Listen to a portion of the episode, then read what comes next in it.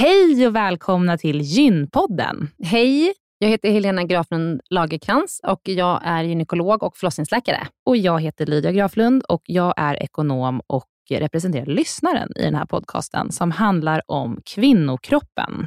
Det är vetenskaplig fakta om kvinnokroppen och det du hör i den här podden är det som man kan höra om man får träffa en läkare eller en barnmorska i ett eh, möte. Men ibland så bjuder vi in gäster som berättar om sina personliga erfarenheter och ibland är det också spekulation, men då är det verkligen tydligt att det är spekulation. Annars är grunden för den här podden vetenskaplig fakta om kvinnokroppen. Så är det. Hoppas att ni vill lyssna. Välkomna. Välkomna.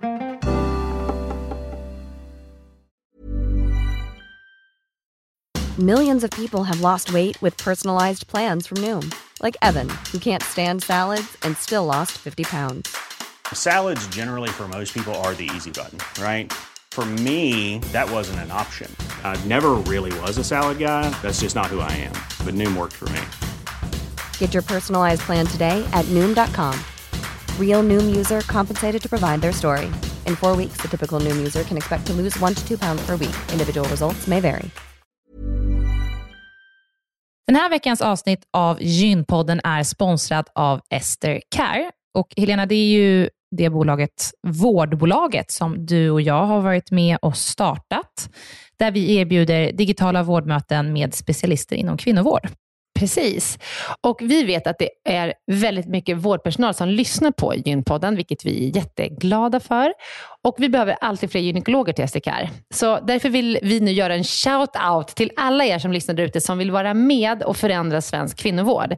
Vi söker specialister inom gynekologi, men också ST-läkare som har kommit en bit in i sin ST och som vill arbeta digitalt eh, med handledning på, hos oss på SDKR. Mm. Och precis som det är för våra patienter som kan söka vård hos oss, det vill säga att de kan bo vart som helst i landet eftersom vi är digitala. Om man laddar ner appen och så bokar man ett vårdmöte, så kan ju även läkaren bo vart som helst i landet eller flytta under tiden man jobbar hos oss. Det är ju väldigt, väldigt flexibelt eftersom eh, man jobbar hemifrån.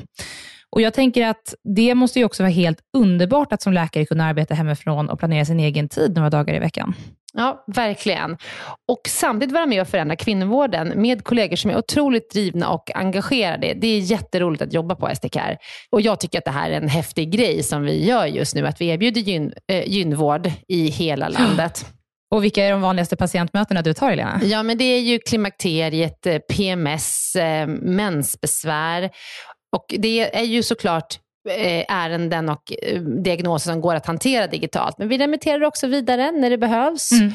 Eh, och tar labbprover när det behövs mm. och så vidare. Mm. Så gå in på sdcare.com, klicka på jobba hos oss i menyn för att läsa mer och skicka in en ansökan. Tack så mycket. Tack och välkomna.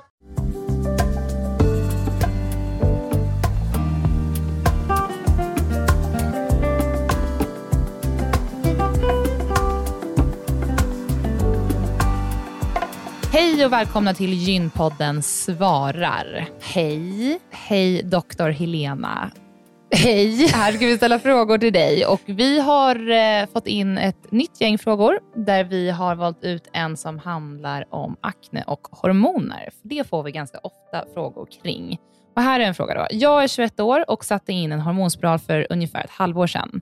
Nu har jag fått väldigt mycket akne. Det förstör så mycket i mitt liv. Vad ska jag göra och hur ska jag tänka? Jättebra fråga och en väldigt vanlig fråga, som du säger Lydia. Eh, akne och hormoner hör ju faktiskt delvis ihop. Och Det är så att eh, en anledning är att eh, androgener, som är ett manligt könshormon, men som också finns hos kvinnor, eh, bidrar till liksom, eh, en ökad talgproduktion. Och, att, och det är talg, alltså talgkörtlarna som producerar talg bidrar till att vi får akne. Det här är ju liksom super basic, men om man tittar på det bara så här, hur just den liksom biten hänger ihop. Mm. Och eh, då, så I en hormonspiral då, som den här tjejen har satt in, då vet man inte om det är en Mirena, Kylena eller en Jeides, men Mirena är den som har liksom ändå högst... Jag tror att det här var Mirena. Mirena, ja. Och, eh, den innehåller ju då ett gestagen och gestagener liknar androgener. Mm. Så att den ger liksom en ökad talgproduktion och därför får en del tjejer mera akne när man står på preventivmedel som innehåller gestagener. Och Det finns ju liksom p-piller som innehåller bara gestagener Mm. och så finns det p-piller som inne- innehåller östrogen och gestagener. Och ehm, då, eh, då är det så om man har liksom p-piller eller som en hormonspiral som bara är gestagener, då är det liksom en liten ökad risk då för att få akne. Och sen finns, ska jag säga också att eh, det här med tallproduktion eh, varierar ju liksom över livet. Det är ju, man har större risk att ha akne när man är yngre, så att då kan man ju tänka sig att det finns en koppling att man har mer akne när man är yngre och, och om man skulle stå på ett sånt preventivmedel, än om man kanske är i klimakteriet och Mm. har en hormonspiral för att skydda under klimakteriebehandling. Så det behöver inte vara så att bara för att man fick mycket akne i tonåren, att man får det också senare i livet. Men det som är det bra i det här, det är att man också kan tänka då att det finns ju p-piller som skyddar mot akne. Jag tänkte precis säga det, för det är väl också en behandling ibland mot akne? Exakt. Så det finns olika behandlingar av akne som är mera hudläkare som liksom håller på med. Jag kan inte se jättemycket om dem.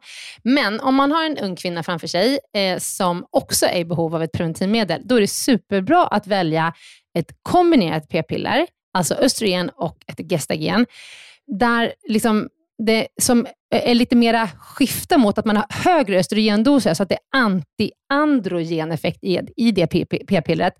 Och då kan man liksom behandla p- med aknen med p-piller. Så det är ju superbra, tycker jag. Mm. Och till exempel i Sverige så har vi p-piller som heter Diane, som har liksom indikationen p-piller. Mm.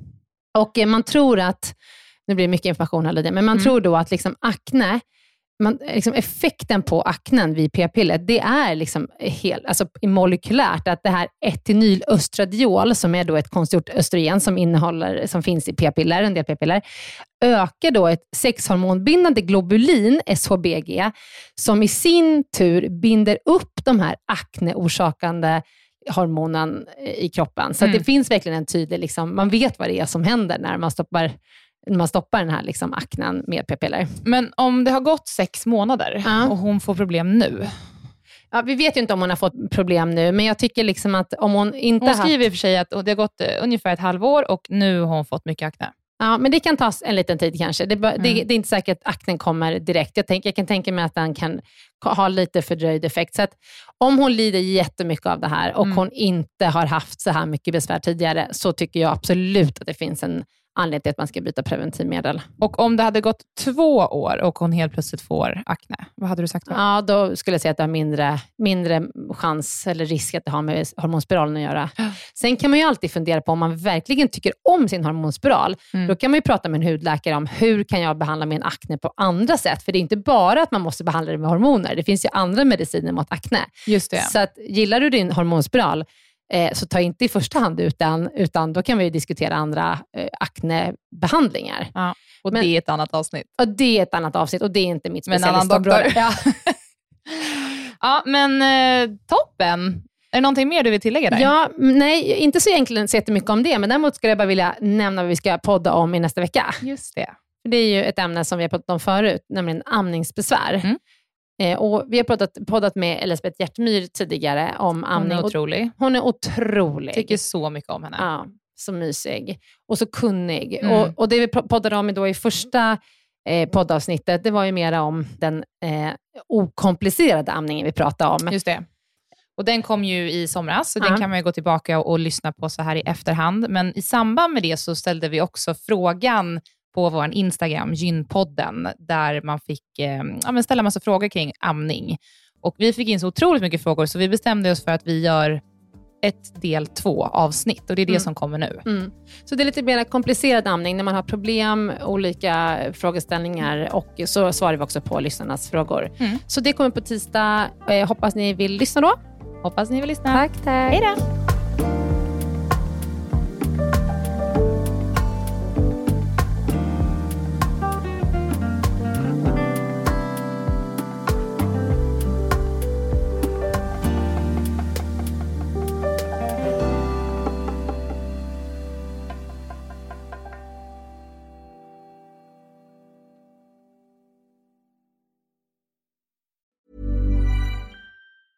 Mom deserves the best, and there's no better place to shop for Mother's Day than Whole Foods Market. They're your destination for unbeatable savings, from premium gifts to show-stopping flowers and irresistible desserts. Start by saving 33% with Prime on all body care and candles. Then get a 15-stem bunch of tulips for just $9.99 each with Prime. Round out Mom's menu with festive rosé, irresistible berry chantilly cake, and more special treats. Come celebrate Mother's Day at Whole Foods Market.